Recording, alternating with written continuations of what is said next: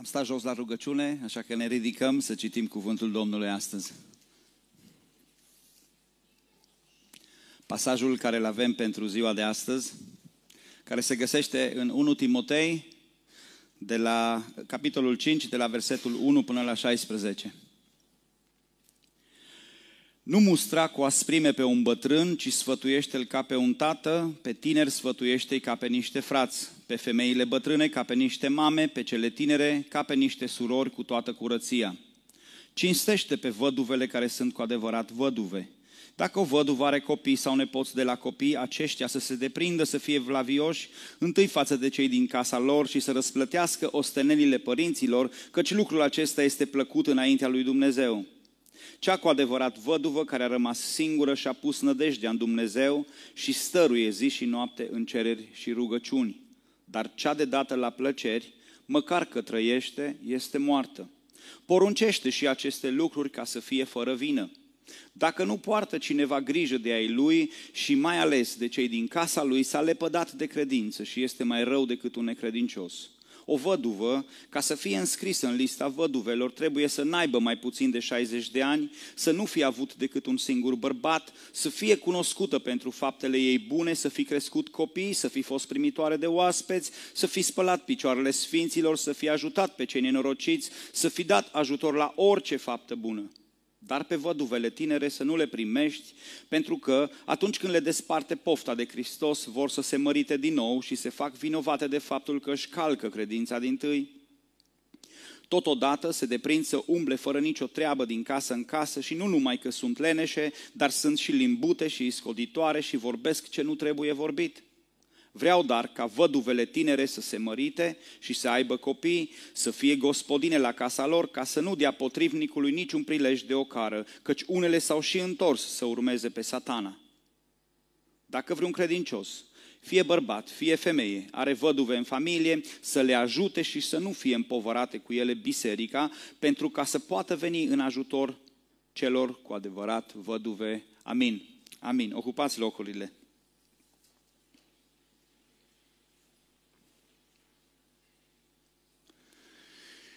E a doua săptămână, al doilea weekend pe care îl petrec în mijlocul vostru și vă slujesc din Cuvântul lui Dumnezeu.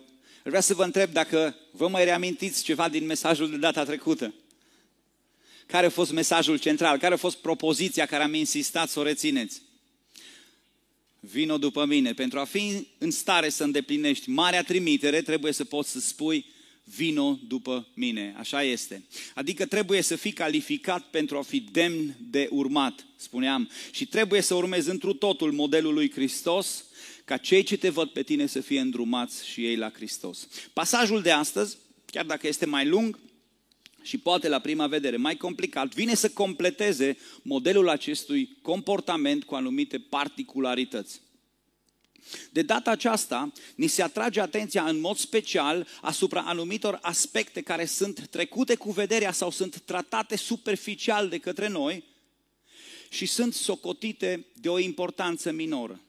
Iar aceste aspecte au de-a face cu relaționarea noastră unii cu alții în cadrul bisericii.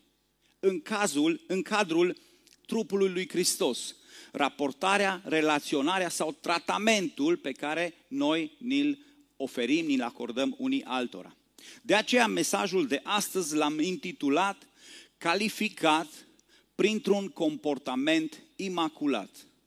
Calificat printr-un comportament imaculat.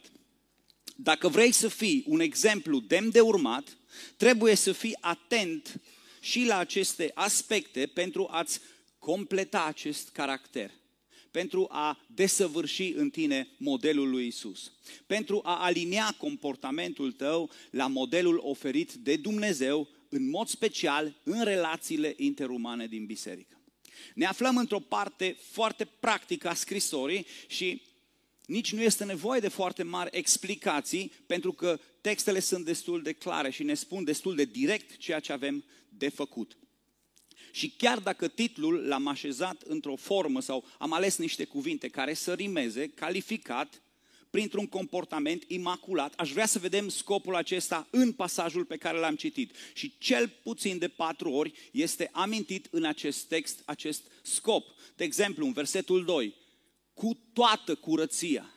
În versetul 4, plăcut înaintea lui Dumnezeu. În versetul 7, fără vină. Și în versetul 14, să nu dea nici un prilej de ocară. Vedem această componentă exclusivistă, totalitară. Trebuie să fie imaculat. Fără vină, fără, fără, fără.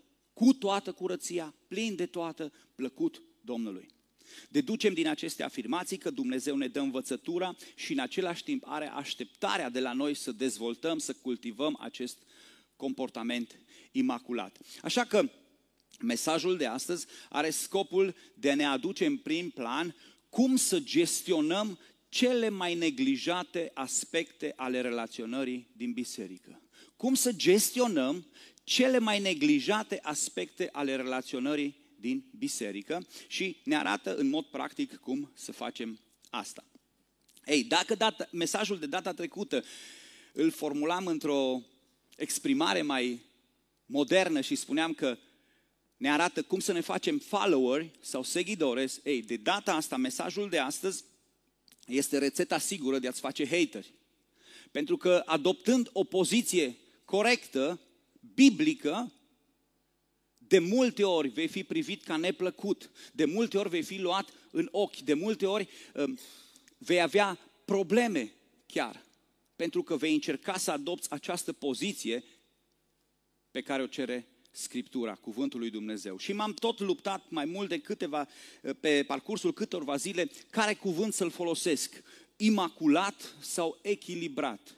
Chiar dacă m-am decantat până la sfârșit pentru imaculat, Cred că cuvântul echilibrat va trebui să fim foarte atenți, îl voi spune de mai multe ori de-a lungul acestui mesaj, este un cuvânt foarte potrivit. Trebuie să avem un comportament echilibrat. Și aici, în mod special, vine și ne atrage atenția asupra acelor lucruri pe care tindem să le neglijăm, să le dăm la o parte și să ne aducă un echilibru.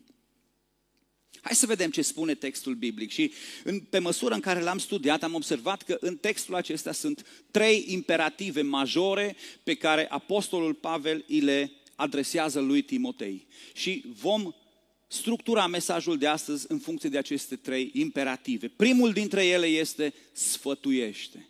Sfătuiește. Și îl găsim de două ori în versetul 1 și se subînțelege de două ori în versetul 2. Nu mustra cu asprime pe un bătrân, ci sfătuiește-l ca pe un tată, pe tineri sfătuiește ca pe niște frați, pe femeile bătrâne ca pe niște mame, pe cele tinere ca pe niște surori, cu toată curăția. Pentru a dezvolta un comportament imaculat, ai datoria, ai datoria să te implici activ în a influența în mod corect pe cei de lângă tine, pe frații și pe surorile tale. Ai datoria să fii preocupat de bunăstarea lor. Ai datoria să fii preocupat de creșterea lor, de maturizarea lor, de sfințirea lor. Și pentru asta trebuie să sfătuiești. Și aș vrea să-ți spun încă de la început că a sfătui nu înseamnă a-ți da cu părerea, că la asta ne pricepem toți. Toți ne dăm cu părerea în dreptul oricărui lucru. Ar trebui să faci așa, poate ar fi bine așa sau așa. Dar termenul folosit aici are sensul de a încuraja, a îndemna, a îndrepta. Și dacă ați fost atenți, el este pus sau vine în context alături de a mustra. Nu mustra cu asprime, însă trebuie să ai o atitudine corectă aici. În multe din circumstanțele vieții noastre, relaționarea noastră influențată de tendințele moderne numite politic corect, ne face și ne provoacă să vorbim unii cu alții despre lucrurile care ne plac să ne încurajăm, să ne lăudăm, dar avem foarte multe rețineri unii față de alții atunci când vine vorba de a ne atrage atenția. Nu este rău să încurajezi pe cineva, din potrivă, este un lucru care trebuie făcut, însă pentru a veni în echilibru trebuie să avem și acest aspect de corectare, de îndreptare, de îndemnare, de mustrare chiar asupra diferitor aspecte. Și a atrage atenția cuiva asupra unui lucru atrage asupra noastră antipatia celuilalt. Dar ce, dar ce treabă ai tu? Dar de ce te bași tu în viața mea? Și pentru că noi nu dorim aceste conflicte și aceste confruntări, de multe ori le neglijăm și devenim superficiali. Și ne facem că plouă cu multe din aspectele care trebuie îndreptate. De exemplu, unul din frații tăi sau din surorile tale din cadrul trupului Hristos îl vezi că începe să prindă în greutate. Nu are nicio boală, nu are nimic, îl vezi că se îngrașă, îl vezi că merge într-o direcție greșită și totuși nu ai curajul să-i spui, hei, ai probleme cu înfrânarea? Te pot ajuta cu ceva? Ar trebui să fii atent în aspectul ăsta. Sau uh, unul dintre membrii bisericii este foarte preocupat de medii, de rețelele sociale. Vezi lucrul acesta, îți dai seama că nu e bine, dar, dar îmi trebuie mie un conflict în plus să mă duc eu să-i spun, dar cine eu să-i spun? Cuvântul vine și îți spune, sfătuiește, sfătuiește. Știi, știi acele filme în care uh, personajul stă un pic așa despistau în mijlocul drumului și cineva de pe marginea drumului sare și în ultimul moment îl salvează de la un accident. Bineînțeles că contactul acela este foarte neplăcut. Însă dacă tu ești la rezultatul pe care îl produce, îl poți salva de la infirmerie sau poate chiar viața. Acesta este efectul pe care trebuie să-l căutăm. Și o altă, o altă exemplificare pe care vreau să o aduc în acest, în ace, la acest punct. De unde avem noi cele mai frumoase promisiuni ale vieții? De unde ne extragem noi seva și trăirea noastră spirituală? Unde găsim noi cele mai frumoase promisiuni ale lui Dumnezeu? Hei, sunteți aici? În Scriptură. Amin. Amin. În Scriptură. Și cei care am fost aseară la închinare, în dimineața aceasta, deja s-au recitat câteva promisiuni foarte frumoase, da? Toate lucrurile lucrează împreună spre bine celor ce iubesc pe Dumnezeu. O promisiune extraordinară. Însă fii atent, definiția Scripturii care apare în, în 2 Timotei, în cea de-a doua scrisoare pe care Apostolul Pavel o dă Scripturii, fii atent ce spune definiția Scripturii. Toată Scriptura este insuflată de Dumnezeu și de folos ca să învețe, să mustre, să îndrepte și să dea înțelepciune neprihănire. De ce oare alege Pavel să sublinieze aceste aspecte didactice, aceste aspecte neplăcute ale cuvântului? Tocmai pentru că avem tendința să pierdem acest echilibru și să cădem să cădem în acea capcană de a folosi doar încurajarea, doar lauda, doar versetele care ne plac, doar acele lucruri. Însă vedem chiar din definiția cuvântului, cuvântul are acest această funcție de a mustra, de a învăța, de a îndrepta. Sunt lucruri pe care le observ la cei din jurul tău și care trebuie să acționezi, trebuie să sfătuiești. Și cuvântul, versetul de astăzi vine și îți atrage atenția nu dacă trebuie făcut, ci cum. Ai grijă la modalitatea cum faci astăzi. Astăzi este o zi a familiei în Biserica Verticală din Zaragoza. În niciun pasaj din Scriptură până astăzi nu am găsit așa de multe referințe, toate la un loc, despre familie. În niciun pasaj din Scriptură până astăzi. Um, tată, mamă, frați, surori, copii, nepoți, părinți, chiar cuvântul familie apare, casă cu sens de cămin, soț și căsătorie. Aproape 11 termeni într-un singur pasaj. Modalitatea în care tu trebuie să te adresezi celui de lângă tine trebuie să fie una familiară. Trebuie să adopți această poziție a familiei. Familia este cel mai specific cadru pentru grijă, pentru îndreptare, pentru formare. Ă, ceea ce caracterizează cel mai mult familia este grija reciprocă pe care membrii unei familii și-o poartă. Și nu are voie să lipsească respectul, nu are voie să lipsească empatia, nu are voie să lipsească răbdarea din atitudinea cuiva atunci când aplică această metodă a sfătuirii și a mustrării. Astfel că aici vedem în aceste două versete, Timotei este îndreptat cum să se raporteze la diferitele categorii de oameni. El era un tânăr, de aceea, din perspectiva lui, față de cei mai în vârstă, ca față de niște tați, față de femeile în vârstă, ca față de niște mame, tineri, frați, ă, tinere, surori. Asta e, lucru la care trebuie să avem grijă în mod special, atitudinea cu care facem asta. Trebuie făcut, am înțeles până aici, însă trebuie să avem grijă la ce atitudine adoptăm. Sfătuirea sau mustrarea biblică nu înseamnă nici ceartă de cuvinte. Știm din pasajele anterioare acele vorbe fără rost, acele discuții, acele controverse fără rost și în mod special în 2 Timotei vine din nou Pavel să spună robul Domnului nu trebuie să se certe, ci să fie blând cu toți, în stare să, din nou, să învețe, plin de îngăduință răbdătoare, de ce? Să îndrepte. Vedeți, scopul este același. Înseamnă o atitudine de confruntare a păcatului, în mod special, o atitudine de confruntare a păcatului conform Scripturii. Și multora dintre noi ne este greu să adoptăm o poziție corectă aici și neglijăm asta și spunem, vedem că chiar și Timotei neglijează asta. Pentru că în a doua scrisoare vine din nou apostolul și îi spune aceleași cuvinte. În capitolul 4 la versetul 2, propovăduiește cuvântul, da, vedem mustrarea să vină din cuvânt, stăruiește asupra lui la timp și ne la timp și apoi vine cu aplicația. Mustră, ceartă și îndeamnă, dar fii atent la atitudine, cu toată blândețea și învățătura. Chiar dacă aici este folosit cuvântul ceartă, cuvântul ceartă nu este în sensul de dispută de cuvinte, da? ci acel de mustrare. Un alt aspect căruia trebuie să-i acordăm o atenție deosebită în aceste două versete este mențiunea care apare la sfârșitul versetului 2, cu toată curăția. Timotei era un tânăr și îi spune, fii atent, în relaționarea ta cu femeile tinere, să te comporți ca cu niște surori. Și apare această mențiune, cu toată curăția. Fii atent în mod special la această problemă a sexualității, la această problemă a relațiilor. Între persoanele de gen diferit trebuie să adopți o atitudine de curăție.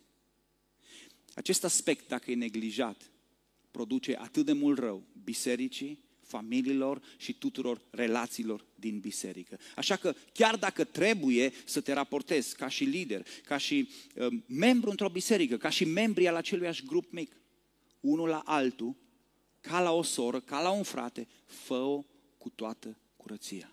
Amin.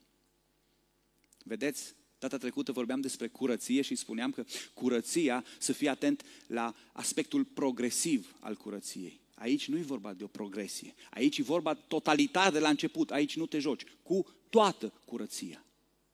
Aici nu te joci, nu te juca cu acest aspect. Al doilea imperativ pe care îl folosește Timo, uh, Apostolul Pavel în această scrisoare, în acest pasaj, îl găsim în versetul 3 și anume cinstește. Cinstește. Cinstește pe văduvele care sunt cu adevărat văduve. Și mi-amintesc că unul dintre primele mesaje predicate de fratele Dalmiro, în care făcea o introducere a acestei scrisori, vorbea despre multele, multele probleme cu care se confrunta Timotei în Efes.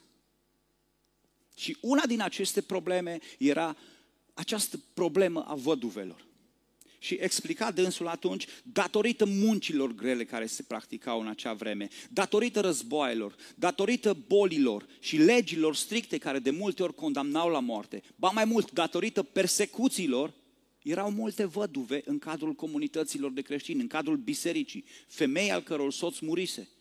Ajutorarea acestor femei era o problemă majoră acolo. Să ne amintim că și Cartea Faptele Apostolilor ne istorisește despre un episod în care tocmai un deficit în gestionarea acestei probleme a văduvelor aduce o mare binecuvântare pentru biserică și anume instituirea slujitorului ca diacon. Dacă ne uităm, această binecuvântare de care beneficiază biserica azi pornește de la o gestionare a acestei probleme a văduvelor din biserică. Să nu uităm nici aspectele Vechiului Testament în care Domnul Dumnezeu ne spune în primul rând că El este ajutorul orfanului și al văduvei și ne cere și cerea poporului Israel să fie și ei atenți la acest lucru, mereu și mereu. Astăzi însă, poate că problema văduvelor nu e o situație atât de acută și stringentă în comunitățile locale. Condițiile de trai s-au îmbunătățit, Serviciile sociale oferă multă atenție acestor situații care sunt delicate. Însă ce relevanță are pentru noi acest verset, care poate avem una, două sau nici o persoană care să se află în situația asta de văduvie. Și învățătura acestui verset o putem formula în felul următor. Cinstește persoanele defavorizate din biserică. Cinstește persoanele defavorizate din biserică. Și aici e vorba de acele persoane care se confruntă cu, cu provocări deosebite în viața lor. Văduva și orfanul fac parte din această categorie. Dar putem adăuga în această categorie persoanele cu dizabilități, persoanele cu handicapuri, persoanele singure, persoanele cu o boală deosebită, persoanele care în urma unor accidente suferă traume. Mi-am mai notat eu aici, um, persoane care în urma unor situații pe care le-au trăit, noi le numim defavorizate. De ce ni se atrage însă atenția să cinstim aceste persoane? Din nou, amintiți-vă de linia generală a acestui mesaj, pentru că noi tindem să le neglijăm. Atenția noastră ca și oameni mereu va fi captată de persoanele uh, implicate, de persoanele care au un rol principal în slujire. Întotdeauna vom fi tentați să ne uităm la liderii bisericii, să acordăm atenție, să ajutăm și este un lucru bun. Să ajutăm pe cei care sunt implicați în lucrare, ochii ne sunt și atenția noastră este mereu furată de aceste persoane care sunt implicate, care sunt vizibile, influente. Însă cuvântul lui Dumnezeu vine și ne spune că pentru a dezvolta un comportament imaculat, trebuie să fim echilibrați și să nu pierdem din vedere aceste categorii de oameni. Ei aparțin trupului lui Hristos și trebuie să-i ajutăm în integrarea lor, în creșterea lor. Ei sunt importanți și au nevoie de slujirea noastră. Nu uita lucrul acesta. Și însă, hai să vedem ce înseamnă din punct de vedere practic cinstește. Ce înseamnă acest cinstește pe care uh, Pavel îl exprimă aici? Prima, prima semnificație a acestui cuvânt, eu am găsit două, prima semnificație a acestui cuvânt se desprinde și din porunca a cincea a decalogului unde este folosit acest cuvânt. Cinstește pe tatăl tău și pe mama ta. Și este acea parte de respect, de atenție pe care trebuie să o acorzi acestor persoane. Un respect care nu vine neapărat dintr-o uh, închinare la persoana respectivă, ci acest respect vine din ascultarea ta față de Dumnezeu. Dumnezeu a poruncit asta, cinstește, tu trebuie să faci asta. Cinstește persoanele defavorizate, tu trebuie să faci asta. O atitudine de respect pe care o adopți pentru că Dumnezeu ți-o cere. Și, de exemplu, oferirea de întâietate celor în vârstă, bătrânilor, de a-i ajuta să urce cu căruciorul de cumpărături până la etajul la care locuiesc, a oferi un scaun liber în mediile de transport sau în alte ocazii, ajutarea unei persoane care se află în scaunul cu rotile, a unui nevăzător în trecerea străzii, efectuarea de cumpărături pentru cineva care nu poate să facă lucrul ăsta. Avem un caz la noi în biserică unde suntem implicați mai mulți din biserică să facem acest lucru. E nevoie. E nevoie de acel respect, de acea grijă. Cultivă această atitudine plină de respect și de empatie. Un al doilea sens al cuvântului îl vom găsi și în viitor, în mesajul care vine, pentru că se va mai folosi odată acest verb în um, versetul 17, Un al doilea sens pe care îl găsim, îl găsim atunci când studiem câteva sinonime ale cuvântului cinste. Și două dintre aceste sinonime este cuvântul onoare și cuvântul prețuire. Onorează, prețuiește. Din cuvântul onoare derivă cuvântul onorariu. Iar cuvântul prețuire, la rândul lui, este un cuvânt care derivă din cuvântul preț. Atât onorariu cât și preț au de-a face cu banii. Au de-a face cu banii. Este nevoie de o implicare activă, vizibilă, financiară în această direcție. Aceste persoane cu dizabilități, aceste persoane defavorizate, de multe ori nu reușesc să-și acopere nevoile, toate cheltuielile și e nevoie de implicarea celorlalți pentru a-i ajuta, pentru a veni în întâmpinarea acestor nevoi. Asta era de fapt și situația cu care se confruntau aceste persoane în acel timp. Fii sensibil la nevoile financiare ale persoanelor defavorizate. Și astăzi, din fericire, noi trăim um, binecuvântarea multor servicii sociale care ajută aceste categorii de persoane. Însă, de multe ori, ajutorul pe care el primesc din partea statului, din partea organizațiilor, nu sunt suficiente. Fii atent, fii atent la acest lucru și cultivă o atitudine de a te implica. Și mai ales că atunci când vine vorba de ajutorare, de bani, de ajutoare, cum le spunem noi, sunt fel și fel de oameni care vor dori să profite. Și și aici vine o atenționare celor cu adevărat defavorizați. În cazul lor, celor cu adevărat văduve. Fii atent, nu fi credul, nu da ascultare oricărei istorii din prima, nu te lăsa emoționat doar de o expunere frumoasă, de o expunere emoțională a unei probleme, ci fii atent care sunt cu adevărat. Studiază cazul, nu e nicio greșeală să faci asta, iar apoi să te implici, pentru că altfel vei risca să-ți irosești resursele și să nu fie de folos. De aceea trebuie să ai această atenție. În pasajul pe care l-am citit astăzi, Apostolul Pavel acordă multe versete să trateze această problemă a văduvelor cu care se confrunta biserica locală. Însă, dacă ne punem să vedem acest pasaj și să-l studiem mai profund, putem să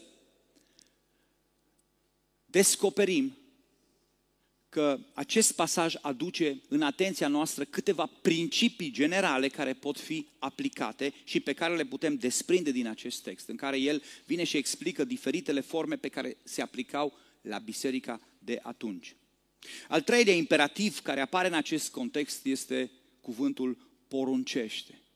Poruncește. În mijlocul acestui pasaj care tratează problema văduvelor, apare versetul 7 care spune poruncește și aceste lucruri ca să fie fără vină. Și aceste lucruri. Pentru că cuvântul poruncește apăruse în capitolul 4 atunci când uh, se vorbea despre vremurile din urmă și spune, hei Timotei, poruncește aceste lucruri ca în vremurile din urmă oamenii să fie atenți la. Acum vine și spune, poruncește și aceste lucruri. Despre ce lucruri e vorba? Există anumite aspecte pe care biserica vremurilor din urmă tinde să le neglijeze. Și dacă ne vom uita în acest pasaj, descoperim cel puțin trei lucruri care trebuie poruncite, adică la care trebuie să le dăm o importanță deosebită. Să le luăm ca niște porunci din partea lui Dumnezeu. Sunt principiile care l-au determinat, de fapt, pe Pavel să ordoneze această parte a scrisorii în care tratează problema văduvelor. Hai să vedem aceste principii împreună. 1. Valorile creștine trebuie trăite în primul rând acasă, în familie. Valorile creștine trebuie trăite în primul rând acasă, în familie. Versetele 4, 8 și 16 sunt similare, toate încep cu versetul dacă și toate tratează aceeași problemă. Versetul 4. Dacă o văduvă are copii sau nepoți de la copii, aceștia să se deprindă, să fie evlavioși, sublinează, întâi față de cei din casa lor și să răsplătească ostenile părinților, căci lucrul acesta este plăcut înaintea lui Dumnezeu. Familia este celula de bază a bisericii și a societății și știm cu toți propoziția asta. De aceea, tot ceea ce noi credem, toate standardele noastre, toate valorile noastre trebuie aplicate, trebuie trăite în primul rând în familia noastră. Și aici mulți dintre noi suntem falimentari. Evlavia, frica de Domnul, trăirea lângă Dumnezeu, trebuie practicate acasă. Ora de rugăciune, dragul meu, nu are loc doar miercurea la biserică. Ora de rugăciune trebuie să fie parte integrantă a vieții tale. Prima ta grupă de laudă și închinare ești tu, soția sau soțul și copiii tăi.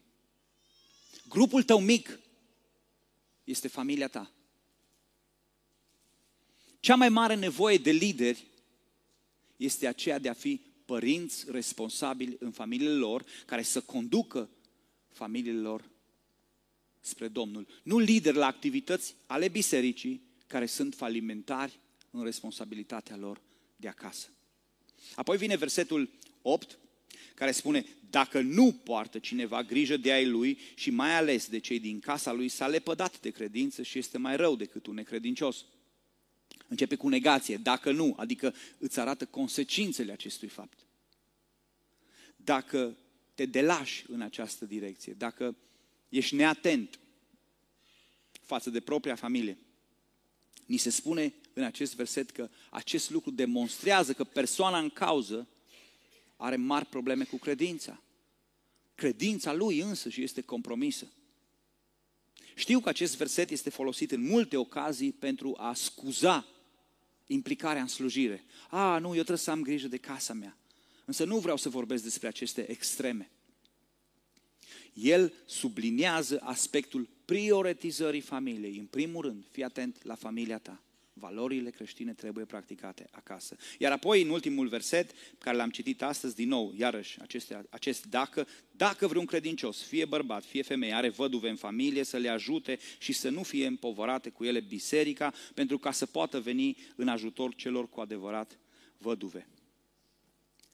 Acest verset subliniază faptul că soluțiile trebuie căutate prima dată în familie, în propria ta familie, apoi la biserică.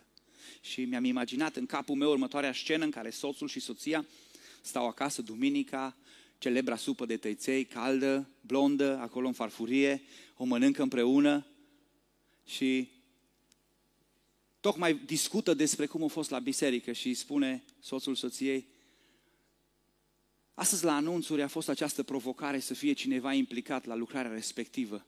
Oare cine s-ar potrivi? Cred că fratele cu tare sau sora cu tare.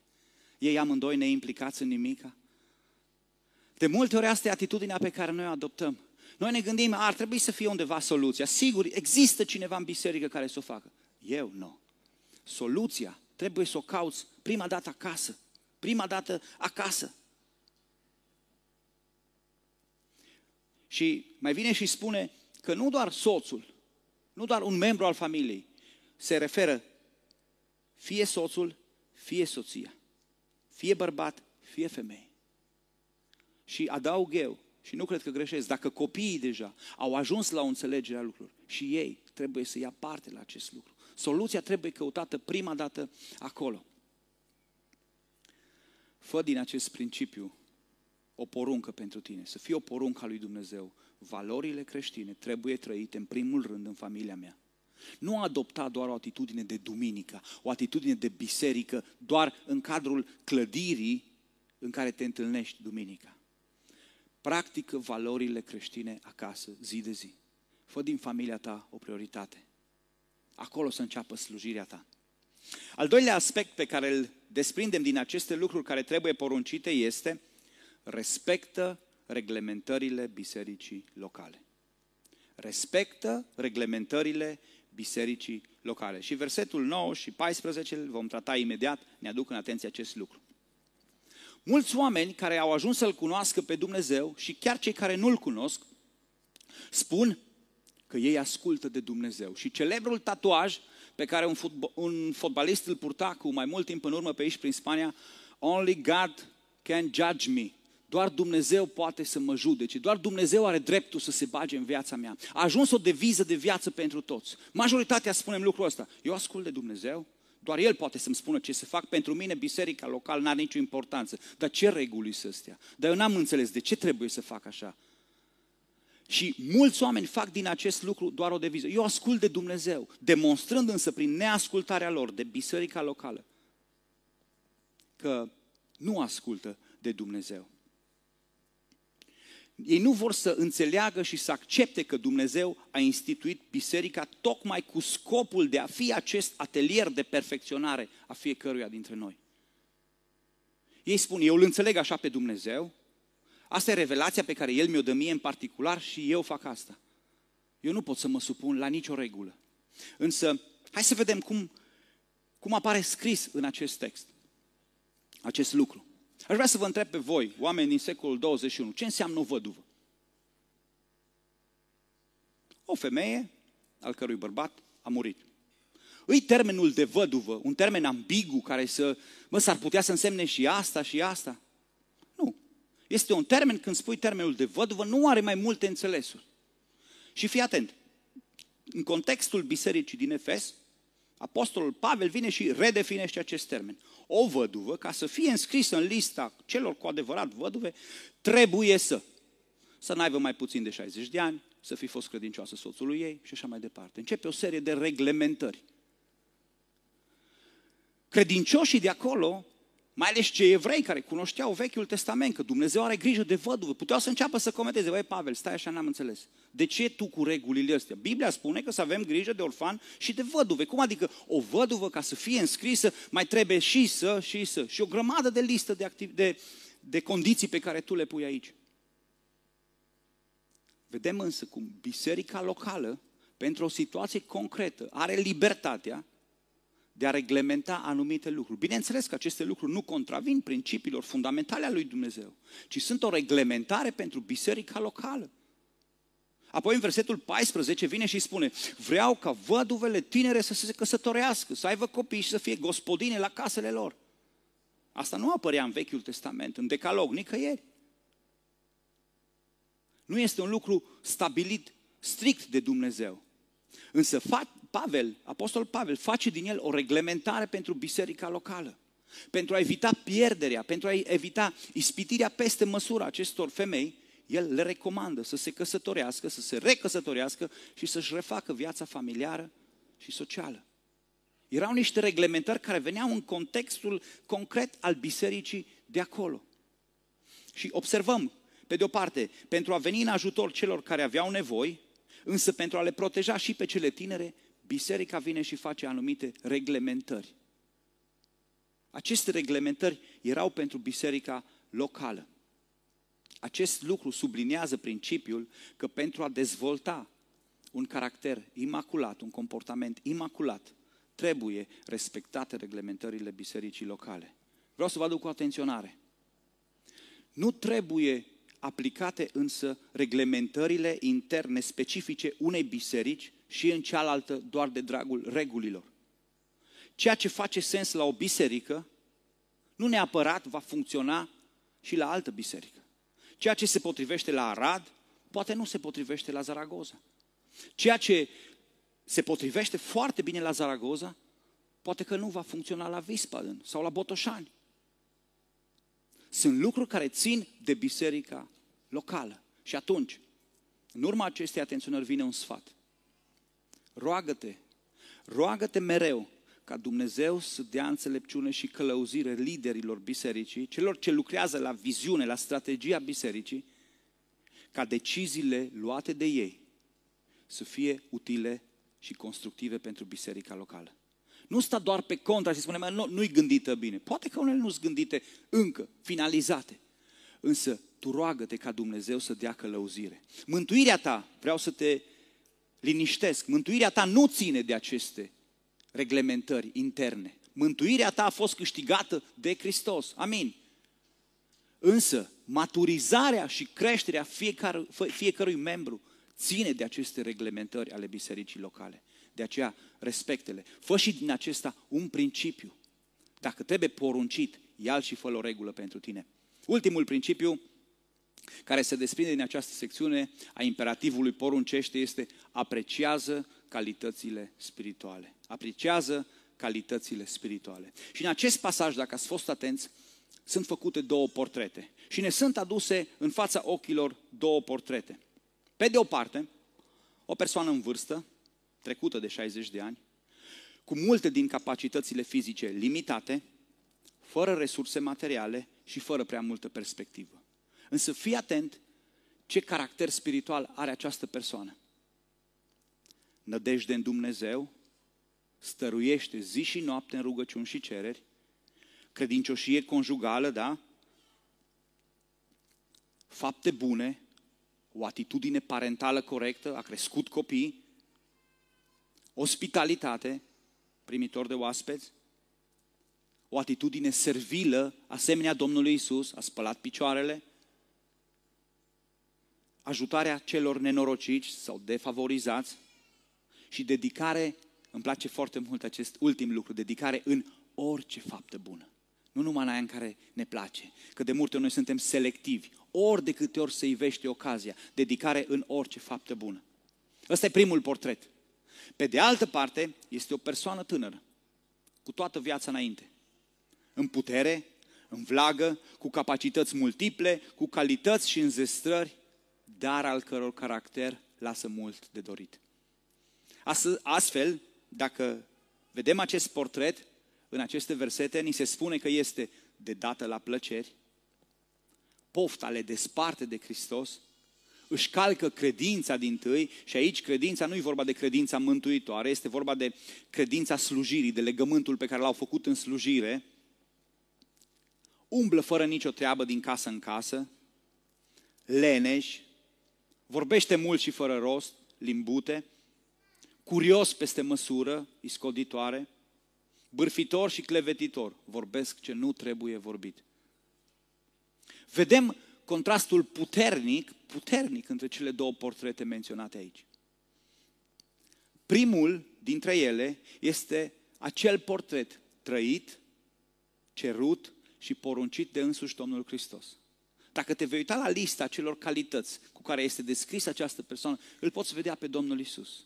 El care s-a plecat să spele picioarele, El care a ajutat pe toți cei nenorociți, El care a oferit mereu soluții, El care mereu s-a dăruit pe sine.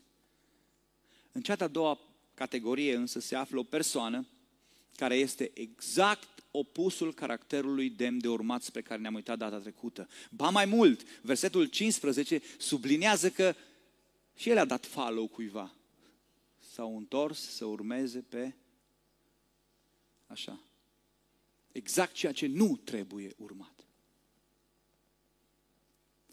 Și având în vedere că aplicația acestui text este în contextul raporturilor și relațiilor în biserică, ce credeți? Când vine vorba de a implica pe cineva, pe cine alegem?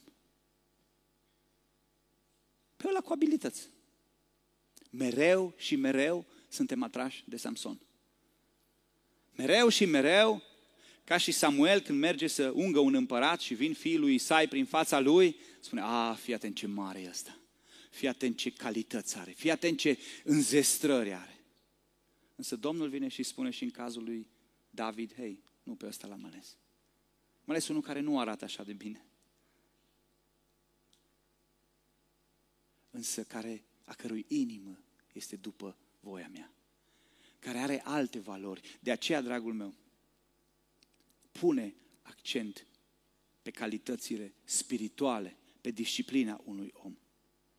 Nu pune accent doar pe înzestrările, pe talentele pe care le are. Și vă aduc aici un exemplu cu mai mulți ani în urmă, am fost într-o tabără și specificul taberei era despre laudă și închinare și la sfârșit cel care conducea acest, um, acel simpozion ne aduce înainte o aplicație practică. Spune, pe o foaie de hârtie, ia și scrie toate uh, criteriile după care ai alege o persoană care să activeze împreună cu tine în echipa de închinare. Și fiecare dintre noi am făcut o listă. Listele erau asemănătoare. Poate că să fie un om al lui Dumnezeu, să fie un om al rugăciunii, să fie dedicat, să aibă un caracter nu știu cum. Toate liste de calități spirituale. Am lăsat asta la o parte și într-un alt atelier spune, um, hai să vă provoc la ceva. Zice, hai fiecare dintre voi, dintre cei care suntem aici, să facem câteva echipe care să conducem închinarea. Și în dreptul meu, nu mă refer în dreptul altora. Lista am împăturat-o, am pus-o în buzunar și m-am uitat. Care e pianist? Care e chitarist? Care are voce bună? Ca să pot să încep ceva, să fac ceva. Însă, Domnul Dumnezeu vine și spune și astăzi, pune accent pe calitățile spirituale, pe caracterul unui om, nu doar pe înzestrările pe care le are. Predica aceasta, așa cum am spus de la început, a început direct cu partea aplicativă, cu partea practică. Lucruri pe care trebuie să le avem în atenție, să fim în alertă, cum să gestionăm cele mai neglijate aspecte ale relaționării din biserică, cu scopul de a ne califica printr-un comportament echilibrat. Însă întrebarea care se pune este Ce ne determină pe noi la un astfel de comportament? Ce ne determină pe noi să avem un astfel de comportament? Să sfătuim, să cinstim, să ascultăm aceste porunci. Ce scop au toate astea? Amintește-ți că am spus, scopul acestui pasaj este ca să fim plăcuți înaintea lui Dumnezeu. Dragul meu, împlinirea cu strictețe a unor reguli, a, am auzit astăzi la biserică că trebuie să fac asta, asta, asta, asta, asta, o să le fac și...